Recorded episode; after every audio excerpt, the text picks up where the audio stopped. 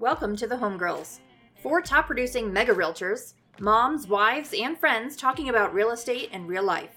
Angela, Kristen, Jessica, and Lindsay are in the top 1% of all real estate agents and would be honored to receive your real estate referrals in Colorado. Join us as we drop a new episode every Monday anywhere podcasts are aired, in real life on YouTube, and connect with us every day on Facebook, Instagram, and Twitter at HomegirlsCO.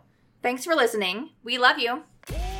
Okay. Hi, everybody. We're the Homegirls, and we are here today with the one and only Vicki Gunvalson from Orange County, California. Yep. She's the founder and creator of Coto Insurance and Financial Services and Financial Wellness with Vicki, which is an educational platform that's aimed at helping people manage their finances and living incredible lives. Mhm. She hosts two successful podcasts, Reality with Vicki and Whoop It Up with Vicki. Mhm. Whoop whoop.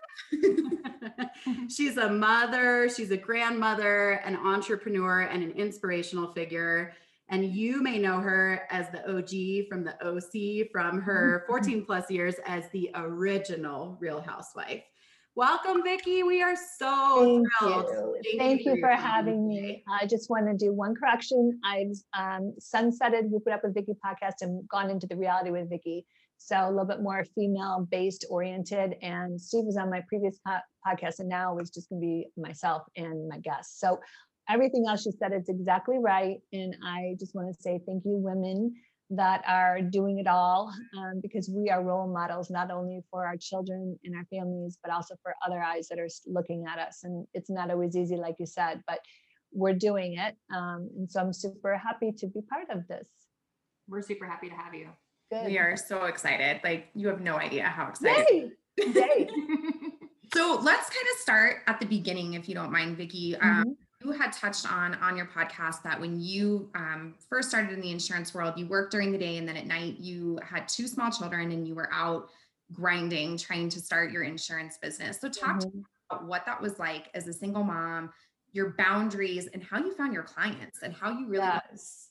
So that's a great question. So I'm 58 now. I found myself at 27 divorcing a man that was um, everything that I never wanted in a husband, such as an alcoholic, um, a womanizer, uh, lazy. He worked for my father's construction company. And so I felt by divorcing him that I was going to be okay financially because I was able to, you know, the courts ordered me one of his four por- one of his four paychecks so I could, you know, payroll came, you know, he endorsed that check over to me and I was able to get that money. I was entitled to $660 a month at that time. And that was in uh, the early 90s um, for two children. And that went all to daycare. So it was really difficult. Um, that lasted for about three months and then he quit my dad's company. So I found myself having a four and five year old that I couldn't um, put even afford to put in daycare plus um, you know, trying to put a roof over my head. I had a little condo. I had just got a new leased car for my company, which I was working for my dad at the time in accounting. And then I would sell insurance at night. And so my parents, um, although they could help me financially, they chose not to. And they said, we'll be here to help babysit the children, but this is your choice. This is your doing. And um, they were supportive of the divorce, but and my, my mom and dad said if you don't divorce him, the children will really be affected negatively. So I had their support in that regard, but I was 27 years old and it's clueless on what I was going to be when I grew up. So my girlfriend had showed me sold me a life insurance policy and um, on my soon to be ex-husband and I asked her what she made and it was about $500 and I said gosh she only wrote up some papers and you know, you made $500. I've got to work a week and a half or two weeks at my dad's construction company to make this. So I decided to enter in the insurance world and I actually worked for my dad during the day. And then at night I sold insurance. And back then we didn't have the internet. So what we did was we mailed out postcards, you know, if you're interested in insurance, check the box and I might get one out of 10,000 returned. So that wasn't working. Um, so I decided to go to the white pages and I literally started at the A's. My manager at the time said, you know what, this is your best form. You dial for dollars and you might get some clients, but probably not. So I started at the A's and I would just call companies, individuals, um, try to talk to the breadwinner. Um, I tried to call at night because I knew that they'd be home from work. And I got one client um, you know, my first couple weeks in, and it was a really nice gentleman. He said his wife would kill him if she found out he was buying life insurance because they couldn't afford any extra bills. But come to find out, he had three small kids, a mortgage, and if he died, um, you know, it would have greatly affected her. So we did the paramed at his work. He was a plumber. We did everything kind of discreetly. I said, just keep my card handy. If something comes up and you guys can't afford your payments, we can always cancel. But I just got him a 500,000 20 year term and it was about, I don't know, $40 a month. It was super cheap. Um, and again, this was in figure the early 90s. Okay. So over 20 years ago. And um, I got a call from the wife and she's like, uh, I got your card in my husband's wallet. Can you tell me who you are? And I'm like, I'm not having an affair with him, you know. So, and at the end of the day, uh, he had just been killed two days prior in an automobile accident, and the police had given her his wallet, and my name and number was in there as an insurance agent. She didn't know who I was. He thought she'd be mad that he did this. So I said, just hold tight. I'm on my way over. And I went over there and there was flowers and cards and cookies and tears. And I gave her a hug and I said, listen, your husband didn't want it, you to know, but I called him out of the blue, out of the white pages. He was receptive. He bought a policy. You're going to be fine financially. You can be able to stay in your house. So she got a $500,000 check um, within about eight days, uh, tax free. So, and he paid one month's premium. Now, that's a very rare situation, but that's what solidified me in the insurance business. It was like God tapped on my brain and said, You have a purpose, you have a reason to wake up every morning, and you got to help families like this. So, I kept back at the grind the next day, and my story became that story for the last 30 years because it it is it was life changing for everybody and um, like I always say, they came in with stuff, cookies, cakes, you know, cards. I came in with a check and said, you're gonna be able to raise your kids, you're gonna be able to stay in your home and you're gonna be okay financially. So we still keep in touch, ironically. And it's been, you know, a long time.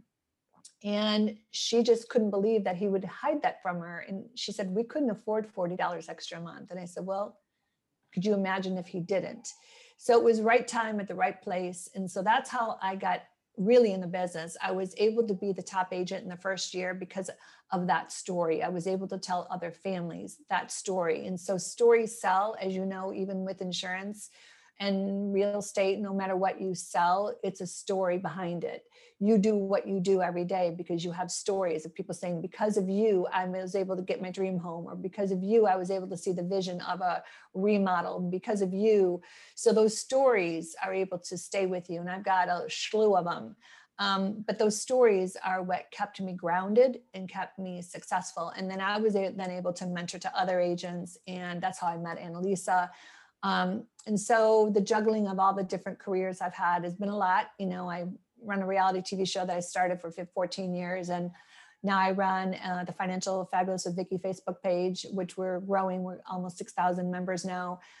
Um, written four books, um, and then I run my own personal practice, and then I have a wholesale practice as well. So I'm stressed out every moment of the day, uh, but I love my stress because I get to choose it, just like you ladies get to choose your stress levels. Um, sometimes be careful what you wish for. My, my mom and dad used to sit me down and say, What do you want to be when you grow up? I'm like, I just want to be a housewife like mom. be careful what you wish for, right? So um, I was able to be the businesswoman like my father and the housewife like my mother um, in real tense. I clean my own house, I do my own dishes, I do my own grocery shopping. I'm not a princess. Um, I'm born and raised in the Midwest, so we don't really know how to delegate we want to do it all which stresses people out and all of that mm-hmm. but i i commend women that are able to try to do it all it's not that we're going to do do it all correctly and do it all without you know falling sometimes but if we can hold our head up high and know tomorrow's another day we're going to have a bad day and have grace while we're doing it and be kind and nice and ethical you're going to succeed because people want ethical people in insurance and in real estate. And those are the people that are going to rise above and stand when everybody else is kind of switching jobs around because they're not successful. So insurance is boring real estate's boring i'm good with boring i mean it's not like we're selling you know a big widget that you know is going to be sold once and done so insurance they're coming back for more and more options real estate you do a good job they're going to come back again So I think when we look at that, um, finance in women is very underserved. I focused a lot. Um, I wrote a book called Let's Talk Money. It's focused on women and money and why we're handicapped and why we're underserved. And there's, I'm sure you guys have seen in Colorado all the divorces that are happening. In California, it's happening too. This pandemic has really caused havoc on a lot of relationships. Um, and so these women better be equipped to know what will happen if the ball drops on them and if their husband dies or if there's a divorce. If um, my mom always used to tell me, you're going to come in this world alone and you're going to leave this world alone. So you better know what you're doing in between. And I think it gives me um, strength to know that I have not had an easy career, not had an easy life. I've been embezzled from, I've been lied to, I've been everything you can imagine has happened because I have an open, kind heart. I believe everybody has my best interest, and you all know they always don't. Um, I don't want to go into any relationship thinking somebody's going to hurt me, but I get vulnerable and I get trustworthy. And I the same, you know, if you've watched the show, you know my tears are real. Um, when my mom died on camera, they set me up to tell me that while the cameras were on me. I had no idea that I had talked to my mom that morning. She's perfectly fine. All that crap I went through with my ex boyfriend, those were real um, situations that I got because I believed, you know, I believed in them. So I think that as women, I'm sure you all can attest to this, you've got to prepare for your future, assuming your partner will not be there. Now, is that a right assumption to live by? Probably not, because you know, my current partner says, you know, you're always I, I, I, I. I said, you know what? When you've been through a divorce and then a remarriage and then a divorce after 20 years, it has to be I. I have to take care of me. Um, come on the bandwagon, but I, I I'm not going to be ever blindsided like I have been with my last relationships. You know. So my mom, I was raised by a, a, strong single mother. My parents divorced when I was nine, and it was ugly. And my mom always raised my sister and I, saying, "You never put all of your eggs in a man's basket," which is exactly what you're talking about here. So one of the questions that we had for you is how do women protect themselves from bad situations, be it bad men, bad business partners, mm-hmm. predatory mm-hmm. people that want to take their nest egg? Uh, you know, what is it that that women can do to protect themselves? Mm-hmm. Well, um, if they don't work, they better look for something to do if there's a divorce or something because again if we put all of our eggs in that one basket of that man let's let's assume we're talking women here it, it doesn't matter. It's not gender specific here so i don't want to exclude the men and the ladies. Either way you've got to be able to take care of yourself financially emotionally spiritually. If something or somebody walked out tomorrow we have no guarantees so Shannon Beador is a perfect example. You know, she never worked and she was, David had a huge successful business and why should she have to work? But then one day he decided he wanted to date somebody younger, 20 years younger and um, left her. And, you know, thank God for her that she has the show, but the show will end one day. And what's she going to do to create a lifestyle or income? She's used to living large. So I use her just as a loose example, but there's a plethora of women that have come to me and said, I took care of kids and that was your role and I get it. That was your job. But what if something happens and that man dies tomorrow? What if he decides you're not the love of his life and he wants out? You better know what you're going to do tomorrow. And I think that just we don't want to always look over our shoulder like something bad's going to happen, but you know, it's this divorce and you know, death is 100%, divorce is over 60% now. So one of those two things are going to happen. Your spouse is going to die on you if you can outlive them, or he's going to, you guys are going to get divorced. And if we know those statistics are there, then why wouldn't we insure ourselves against it? You know? So on that note, one of the questions that we had was, do you think that women should have prenuptial agreements? So um, strong, highly successful, highly driven women, that's not sexy. And it's very unwomanly, very unemotional, but do they need them? Well, it depends who's the breadwinner. So if you ladies are the breadwinners and you're about to get married, you absolutely should do a prenup because nothing that you're bringing into that marriage should be half of theirs. That's my belief. Now, what if you don't work as the woman and the husband has the assets and he wants to do a prenup, I say, why not? It's not gender specific.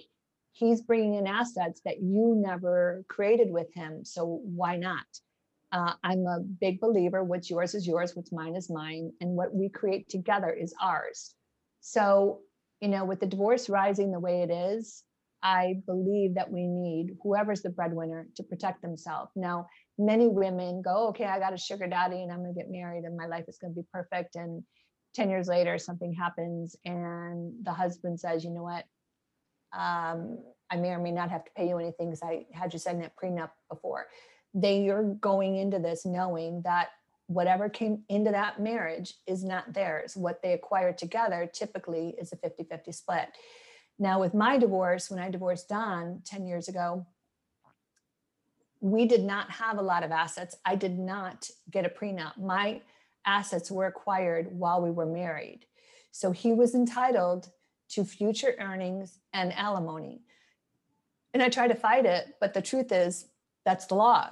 If you acquire assets together, you, especially in the state of California, it's a 50 50 split, no fault divorce. So I was really pissed off. I'm like, but I'm a girl. Why should I have to pay him alimony? And when you sit in front of a judge and a lawyer and say, it's not gender specific, whoever is the breadwinner has to pay up. So I was in a boy's world. I got, I had to pay up and I just had to suck it up, buttercup. That's the facts. Now, if I had a post nup and said anything that was acquired after the marriage, he's not entitled to, that may have been contestable or may or may not. But we didn't do a post nup. We never thought divorce was an option. Um, so that's kind of the the theory on that. It really depends um, what it, your finances look like when you get married and while it's accumulating, right? So um, if you go into it knowing it's half is half, then that's fair if you acquire it together. But pre, I don't think it's fair to split that up. And are all of these things under your purview with what you do? So do you help women come in and look at their entire lives and go, you probably need this, you, mm-hmm. you don't need this? Our first appointments typically with my clients is just getting to know each other. Um, the way I typically attract clients now is I do a dinner seminar, but as we know, due to COVID, um, I've not been able to do that. So, and I know you and I talked talked a little bit about maybe doing an opportunity in your area. Um, my forum, my best way is I get my PowerPoint up and my big slides, and I give everybody a beautiful dinner while um, first while I'm talking, they don't eat, and then afterwards, I give them a beautiful dinner and commingle and walk around and and discuss what I do. Um, and then I give them free consultations. Let's sit down. Let's figure out what you're doing. Where's your pain? If they don't have a pain and they think everything's good, then call me when something goes wrong. Most people are very private when it comes to exposing their pain. But when you're a woman dealing with a woman, I've had every pain happen to me that is unimaginable. So when you get down to that level of empathy or compassion as a woman, uh, people tend to take their guard down. They say, okay, this is my fear. My fear is my husband's going to leave me one day. Okay, then what are you doing to protect that? Do you have life insurance on him? Leaving could be death. You know, I had a client that I just talked with yesterday, her husband, 71 years old, she's 60. Crazy story. He was a retired fireman. They lived on a ranch in Canada and they burn their paper. They're in, in a barrel. So they live on a farm. So they he was outside, she was making dinner. All of a sudden she heard a kaboom. She looked outside. He was engulfed in flames from his head to his toes. He the, there was some combustion that happened inside the barrel um, and he ended up being on life support for three weeks and died. And they have no affairs in order. They have no trust. Um, he's got two children. She has a child. She's never worked. No life insurance. Pension gone immediately. So if I would have met with her prior to this, that the financial burden would have never happened. She has to now sell her farm. She has zero income coming in. The pension was for him only. So those stories are real stories. It could be a freaky accident like that, or it could be a car accident. It could be a motorcycle. It could be COVID. It could be cancer. It could be anything. Um, so, you know, I would say bad things happen to good people. It's the truth. You know, they had a lovely marriage, great people, and just just don't know. But yeah, sitting down with them first and figuring out what they're doing. you know, do you I have a trust? that's that's a big deal. Like i can only speak for myself personally, but you know, I was telling Jess, we were talking about you coming on the show, and I was telling her the other day about when I was young in my early 20s and I was making more money than anyone in my sphere, including my parents. I knew I needed to do something. And so I walked into my bank and said, Do you have anyone that can help me with financial services? And they recommended somebody. And the guy was like Jordan Belfort, like super slick, you know, like, um, and he said, Well, we're going to take every penny in your entire bank account. We're going to throw it all at super, super, super high risk stocks. And you need to know that you're going to have to carry that portfolio for 20 to 30 years because it's going to fail miserably. But then one day you'll have this windfall. And I was terrified, but I was so afraid to say that to him because I had no idea who he was or what his experience was. I think it does it makes a huge difference for women especially I think to talk to somebody who's been through the things that they're going through in their lives. Yeah. I definitely met that same person. But you didn't finish your story. Did you give them all your money or did you walk out? I walked out. I Good for didn't Yeah, I Good for you. out. Remember, we got to follow our guts, ladies. If it sounds too good to be true, it usually is. And our gut is our brain. We're connected from here down to our chakra, down to our gut. And I knew things were off when I was dating with Brooks, but the sex was so great and he just loved me, his little southern gentleman. I was like, you know, but I knew my gut was telling me things are not adding up and I couldn't prove it. So, but our gut, your gut talk, talked to you that day and said, Mm-mm. right? Exactly. It's scary. What would you say to a woman that's maybe thinking about making a life change, maybe like a divorce possibly, that could affect her financially, but she's too scared to ask for help? Well, if they're not willing to get help, they'll never get help until it's too late. So I think that first of all, they have to have trust. They have to have a referral. They have to know somebody. I, you know, I'm a nationally, worldwide um, recognized person. If I screw over one person, my entire career is shot. Now, Mr. Banker in the bank, if he screws over you, he goes home and screws over the next person, and there's no repercussions other than he could get his license pulled, which is not ever a good thing. But most people don't follow through in filing claims. So all it takes is one bad decision that I make for a client, and my business is gone because social media is now our new wave of, of you know interacting with people. So I think first of all, you got to trust your gut. You got to get referrals. You got to start talking. If you're planning on getting divorced, ladies, you've got to start the conversation with somebody because there's a lot of things you can do ahead of time to prepare. Um, we don't want to give attorneys too much money. I did mediation for four years, and then at the very end, Don decided he wanted to stick it to me um, to a level that we had not talked about. So you know when when you get to that level, then you have to go attorney route. Then it's super costly encourage you got married for a reason you loved each other love each other on the way out doesn't mean you have to stay together for forever but love each other on the way out especially if there are children it's going to be a lot easier don't give attorneys money these attorneys are getting rich off of everybody's and their emotions um, so i i just i'm a lover not a fighter but i i will stand up for what i have to um, but your question is what, what do they do they they got to open up the book you got to start got to stop keeping it closed and pretend like it's all going to go away. One of you is going to make the move, and don't be blindsided and you know taken aback if there's if there's some money being hi- hid or stolen or I don't know. It's just scary.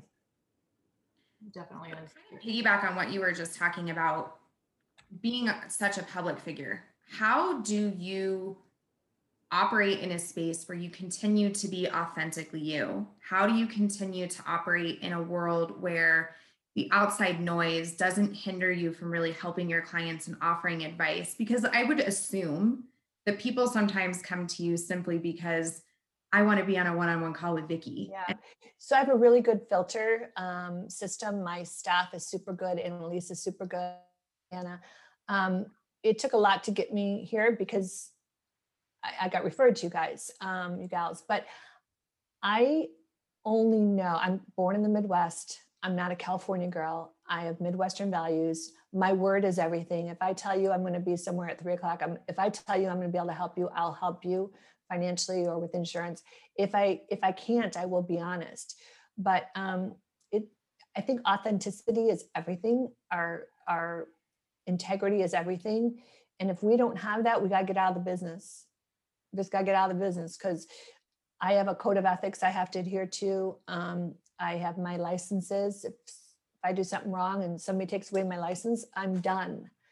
And I can't be done. I've got my son coming in on up the reins. He's uh, handles my life insurance division, and I got employees I have to pay every week. And you know, I just huge rent in Orange County, California, huge mortgage. So I got a lot. I got a lot on my plate for a for a girl, and it doesn't matter if I'm a girl or boy. I'm just saying I have a lot on my plate. Um, but authenticity is that will shine through every single time, right? Um, do you work with people from all income brackets, or do you only offer products and services from someone above a certain income threshold? Well, I, I never put a number on it, but if they're 20 years old and they're making 18 or $25,000 a year, I can't do much. I my perfect client is age 35 and higher who wants assistance, whether it's life insurance, health insurance, uh, income planning, 401k rollovers, combining 401ks, um, creating retirement plans. That's my sweet spot. That's where I shine and that's where I stand out.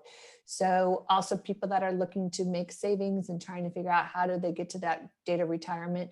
I'm 58 um, and I, my fiance is 62. He's retired uh, police officer. He doesn't have to work. You know, he's got that check coming in every single month. My goal is to get people to understand the beauty of annuities. Some people say, oh, annuities are bad. No, they're not.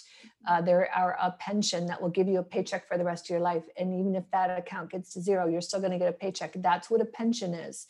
So, self employed people like yourselves, you don't have a pension. I don't have a pension. I've got to create a pension for myself so I can match up with what Steve's doing. And so we can have a pension together and live a good life that's no stress. Mm-hmm. So, what's one thing for somebody who maybe isn't financially savvy at all that you would say you need this? Well, I mean, it's broad, right? So I don't know how old how old this client is, but if you are depending upon your husband or spouse or significant other for your lifestyle to pay your bills, to pay your car payments, to pay your mortgage, that's number one. As number one bottom line. Why? Because we're all going to die. When are we going to die? Nobody knows. So if we can say, I'm going to insure my partner's policy, typically I say 10 to 15 times their annual earnings. So if somebody's making 50,000 a year, they need a half a million to $750,000 of insurance. That will cover them for income. Okay, just do the math, right? So if you have a $500,000 life insurance policy and you pay yourself 50,000 a year, that's over in 10 years assuming no growth. So those are the things we first address is first of all, who is a breadwinner? How much life insurance do you then we look at how are you investing for your retirement, whether it's through life insurance, whether it's through 401k, IRAs, Roth IRAs. We to look at how you're investing, making sure they're staying on budget. I'm a big budget freak. Um, spend way less than you make. You know, if you wish to tithe, good. Um, if you wish to save 20%, great. Um, you should only really be living on 60 to 70% of your income.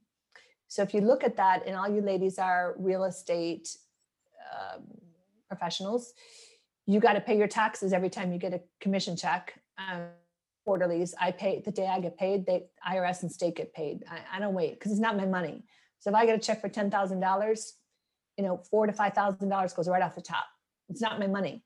I don't have to then worry about it coming up in a quarter. Mm-hmm. So I get taxes out of the way. I then save 10 to 20% if I can. The rest is bills. And if I can stay in that guideline and rules, I will never get off course. I will always have my taxes paid.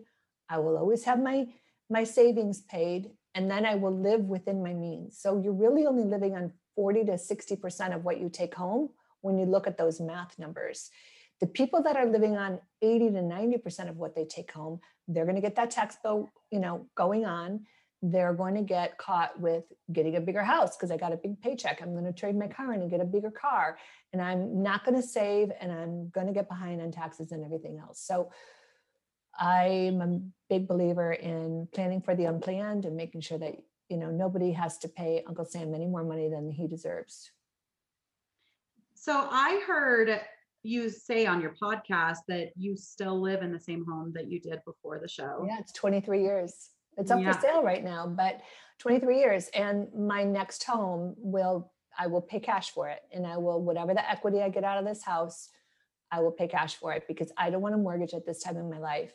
I will live in a much smaller home, less desirable, probably less fancy, but I want to live within my means. My house in Puerto Vallarta is paid for. I just flipped a house in North Carolina and I just want to live less. I want to live within my means. I don't want the stress anymore. I've had the big house. I've had, you know, two or three rentals. I don't enjoy rental property anymore. I've had a couple problems with some Airbnb guests that really have been really deterred me away and Airbnb really doesn't stand by it. So I'm not going to do any more rental property. I'm either going to have a vacation home like I do in Mexico, which is where I'm at right now. By the way, I'll show you my little my little screen. So Um, have you always followed this philosophy? Because I do think that this unique is unique. There's a lot of those like gurus out there who do Mhm. not um this is where I really am. that that don't practice what they preach, you know. So um have you always lived by this philosophy or were there some moments like where we were single momming it and there was mess? Oh God! Uh, when I was a single mom, I was putting in my ATM card in that machine, not knowing if I was going to get money out of it. I, my Right. other girlfriend and I were, were like, "Do you got any money?" She's like, "I got, I got ten bucks." I'm like, "Okay, do you?" I'm like, "Shit, I'm overdrawn." No, I was Peter Panning, Pauling, whatever those words are. I was totally living beyond my means. I had a condo, child support. I bought a Lexus when I couldn't afford it because I wanted to play the part of a successful insurance agent. Um, and then when I got remarried to Don, I was still living beyond my means. And I remember one mistake I made. We were starting to get a lot of equity in the house that we're currently in right now. And we had credit card debt. And I was buying leads and doing all this. And I said, listen, let's just take money equity out of the house. I need about 100 grand. And I paid off all the credit cards. And then what happened within the next year, the credit cards were back up again. And I looked at myself going, what the hell did I just do? So I sat down with Don and I said, listen, we're going to have one credit card because he was doing the, you know, we were just caught in that moment of time, raising kids and doing all. Um, we have one credit card that has to be paid off every month, which is American Express. And I love that. And then I, I promised him and myself we would never take a line of credit on the home again. And I just did a HELOC for flipping houses and it's getting right paid back. So I don't live beyond my means. I don't do anything I can't afford. Um, I sleep better and I'm a better advisor because I've lived the hard mistakes. You know, I've not done everything right, but I'm okay with that because I think if you have a perfect life and you've never had any falls, how can you help people?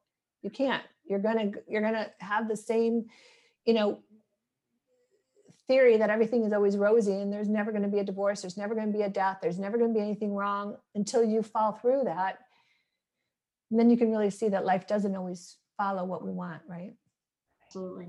So you've been obviously wildly successful. Um, what drives you to continue in your success instead of just retiring and enjoying it? Well, I'm only 58. What would I do? Right. What would I do? I mean, there's people down at the pool down there, and I'm like, I have a podcast to do. I have another call to do after this. I've been on six client calls. Like, I don't enjoy sitting by the pool every day. I can sit by the pool for an hour or two, but then I'm like, this is boring. You know, you can only read so many books, and I only read insurance books, insurance journals, self help books, marketing books. I don't read a novel. I don't watch TV. Um, to me, that's a waste of time. It's just me. But I also know I'm best when I'm busy and I'm best when I'm successful. My enjoyment is being here in Mexico, being with my grandchildren and my children. That's that's it. You know, is is having in my relationship with Steve. I don't want to be um, the person that just said, "Oh, I've I've attained my wealth, and now I'm gonna sit back and you know drink a tequila." Like, no, you got to keep when you're an entrepreneur and a businesswoman you got to keep you that's your feed that's what feeds me that's my joy is constantly working constantly being a better advisor better person Yeah. I totally agree. It's um it's something that I think about retirement and I'm I don't know what I would do with myself. Me neither. uh, some of my people that i've known they golf or they you know chase balls like why you know golf tennis pickleball like uh, that does not sound fun to me so Okay, can I ask a hard one? Um, okay, so we have talked a lot about this on our show here together as the four of us because I think one of the common things that comes up that we don't talk a lot about in public is this idea of women being called emasculating by men. So this is something that we've all been called um, in our lives, and and that I mean I we've heard frequently and I think it's a stereotypical thing about strong women. So, um, do you find yourself to be emasculating, and how you know where do you think that that comes from? well it comes from my personality. Don has told me that. Brooks told me that. Steve told me that. And i don't think it's attractive for a woman to look down upon a man regardless of what his paycheck is. I don't i don't like that about me and i don't look at it as a paycheck issue. I look at it as like move aside i got this you know and that can be emasculating to a man. Like i can triple juggle or 500 things comparative to their one and i need to step back and go they're a man they want to feel important they want to feel um, respected and sometimes i'm guilty of that and that's not a good quality for a woman because we men still ha- you know have that theory that they're supposed to take care of us cool take care of us in the bedroom you know i'm going to work Yeah, I mean, I, I, I kind of feel like it's not my fault that I'm successful and strong and driven, right, or smart. Um, but I don't want to like I've tried stuffing it in the little box before to be, appear less big, and I but think that's why they fell in love with you because you are strong and beautiful and a go-getter and you you can't expect somebody to change Mm-mm. my Steve is the exact opposite from me. He is slow. He said he went off the detour and retired, and I'm going on the fast lane. And I said, "It's fine. I'll meet you at the detour. I'll meet you at the rest area. Like I, I'm, I'm good. Like I, but it is, it is intimidating for most men unless they have big balls, right? Mhm. That they can say that's my girl and you know cheer us on. That's it's hard. It's hard for them. Most men can't do it. No, they can't. No. So, what does it mean to you personally to help people become more financially independent? Well, you know the old saying, pay it forward. You know, if I can leave a mark on somebody's life, which I did to that lady, which I first talked to you about, pay it forward. My knowledge is people will listen to me, which they don't always do. Um, they will have an enhanced life because of the decisions they make that I've told them to make. And at the end of the day, I can feed them as much information and knowledge, but unless they act on it, nothing will nothing will happen if they're stubborn and saying i got this on my own the stock market's going to keep climbing i'm good there's going to be no decline. You know in 2008 when that crash happened and then the terrorist attack happened 2000 2002 and the stock markets declined twice in one 10 year period i always err on the side of caution and hope for the best prepare for the worst. So when we do a good balanced portfolio my clients will never lose Uh oh, Vicki, I think we lost you. Loser. Uh oh. Okay, I thought it was me. Phew. Okay, let's let's type. Jess, can you type something in the chat? Tell her we'll give her a couple minutes. We're sorry we lost her. Oh no. Oh, oh, Come on. there Okay. she- Hi. that was lovely. so, um, so anyway, um, who knows what's going to happen in our future? But if you prepare for it, you're going to be okay. Right. So you have such beautiful children and you have such a good head on your shoulders. Have you taught this um, legacy of financial wellness to your- Yes, your children? Yes, I drill it into their heads. Um, I'm kind of a freak about it. Um, for instance, my daughter is moving from North Carolina and they're going back to Oklahoma because Ryan got a really great job and they can afford this really fancy house with a big pool in the backyard and all this stuff. And she just told me today they're going to go for a much lesser expensive home. They don't want any money stress. And she said, Mom, we're good. And I said, You sure you don't need my help? Nope, we're good. We got this. And you know, my son it has a million dollar home in Pacific Beach in Southern California. He's renting it out Airbnb and he's living in Hawaii right now. And he's trading Bitcoin and he's cryptocurrency and he's one of my top insurance agents in life insurance. And he just said, Mom, I'm living my life. You taught me to live my life. And I'm in Hawaii. I'll be here till May. Um, and so when I look at my two children who came from a father that never called them on their birthday, never was there for Christmas, never paid, you know, much more than two months of child support because I took it out of his paycheck. Um, I had to be the mom and the dad. And even though I got remarried, Don was never their father, Oh, nor did he take that role on. But I had a very specific role on being a single parent. I didn't know how to do it, but I was really raised in an incredible home by my father and my mother. And hard work always pays off. Don't look for a handout be the best person you can be, have integrity. You know, when you walk out of the room, make sure they're talking good, not bad. Because, you know, I, I just think when you come from really your home, how you're raising your children right now, I can't even tell you how impactful every day that you are with them, you're leaving them with a mark of something, whether it's inspiration, whether it's you know i came from a screaming home. My mother screamed every single day. She was a screamer. There was five kids and she just screamed. Um, and so I did at times, and I would catch myself like, I cannot be a screamer. But then I thought, okay, what did they teach me? Which stay calm, stay in control, teach ethics and morals and tithing and church. And my kids never could have a sleepover at anybody else's house. It was one person at my house, only every now and then. Um, I just was really a strict mom. And I think that helped me to raise really quality people. My kids are quality people. How did you deal with the guilt of trying to do it all, whether it was self imposed or imposed from society on you, the guilt of being a mom, being a wife, being a business owner, and not being present fully at anything at the same well, time? I didn't have guilt. I had pride for how much I was able to handle. And there's no guilt for me because I chose my choices. You know, when you look at a plate and you got the divisions of all the different things that you all do, you're working, you're cooking, you're taking care of your finances in your home, you're taking care of your children. I looked at life as a plate. And when one of my plates was handicapped or void, I needed to fill it back up. And so I visually see my life as a plate and what am I not giving enough attention to? And therefore, that's going to be the area that I have to focus better on. Um, so never really felt guilty. I felt like, you know what, Lord, I, he gave me a task to do and I got to do it. So are you aware of the impact that you have on female entrepreneurs? Um, like myself, um, like I've, I've been a realtor for 20 years, you know, 15 years ago, you started a show, right? Um, that I've been watching since day one. I know Jess has too. thank you. Thank you. um, I'm gonna try not to cry.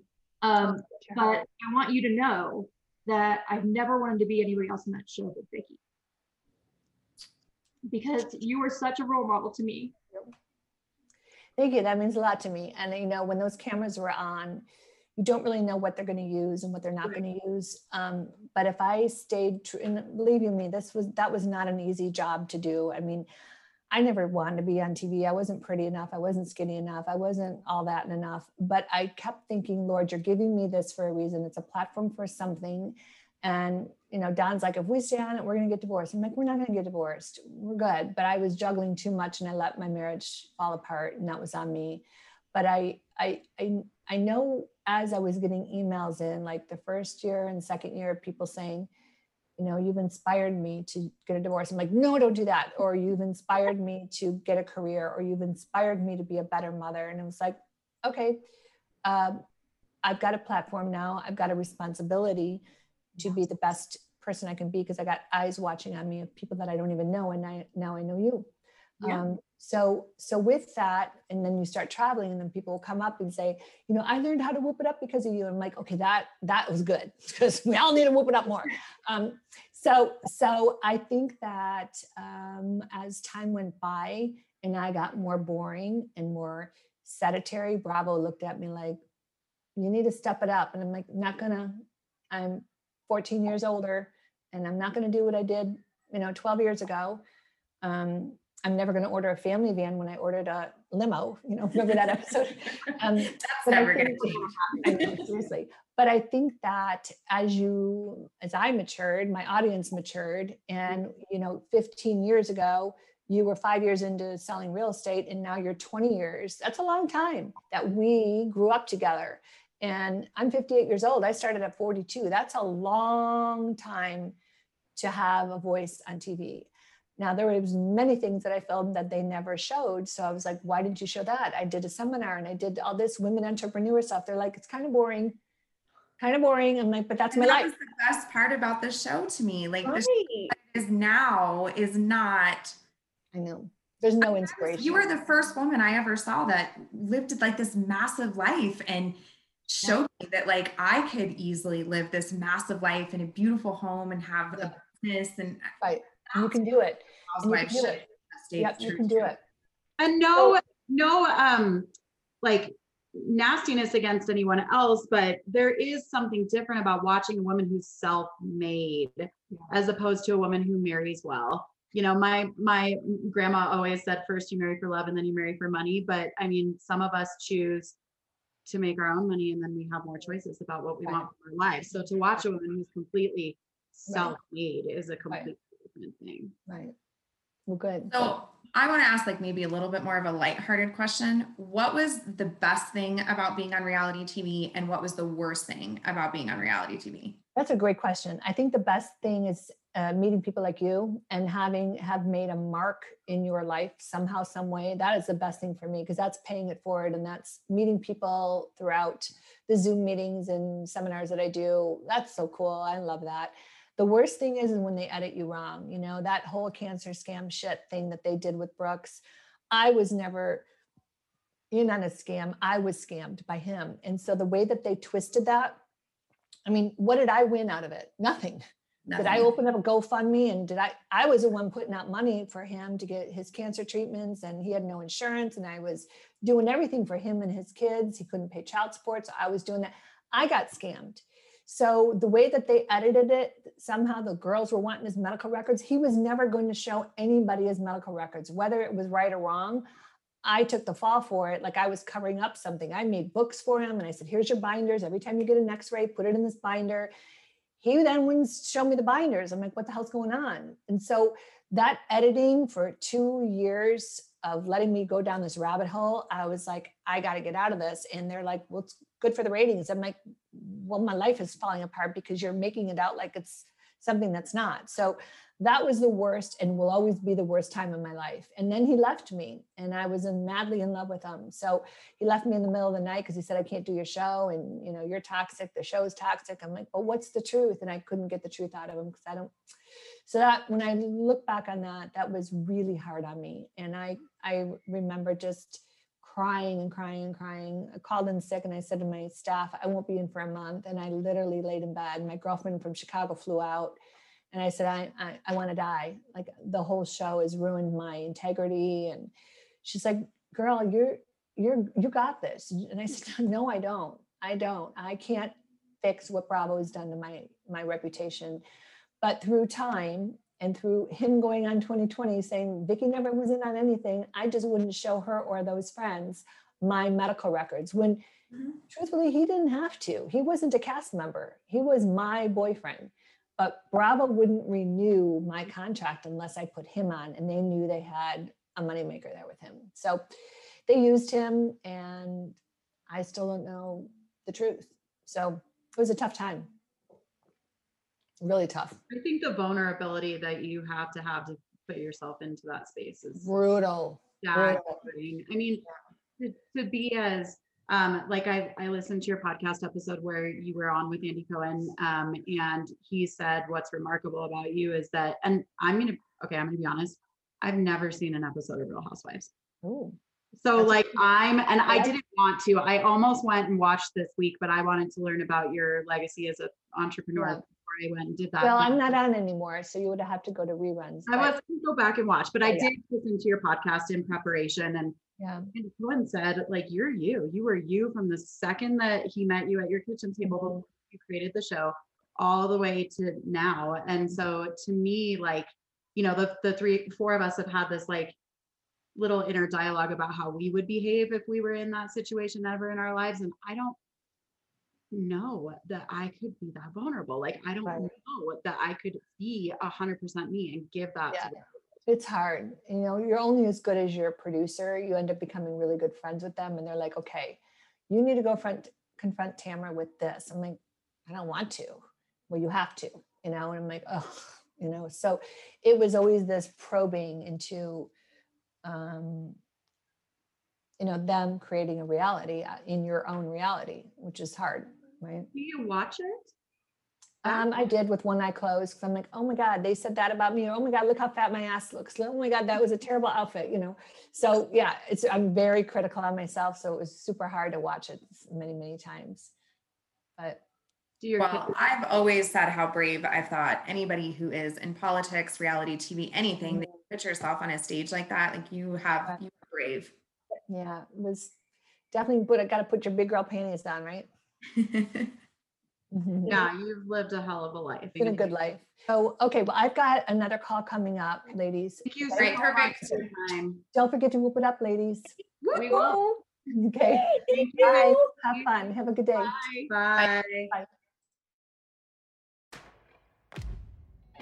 We hope you loved our show today. If you enjoyed it, do the homegirls a favor and leave us a review on iTunes or wherever you listen.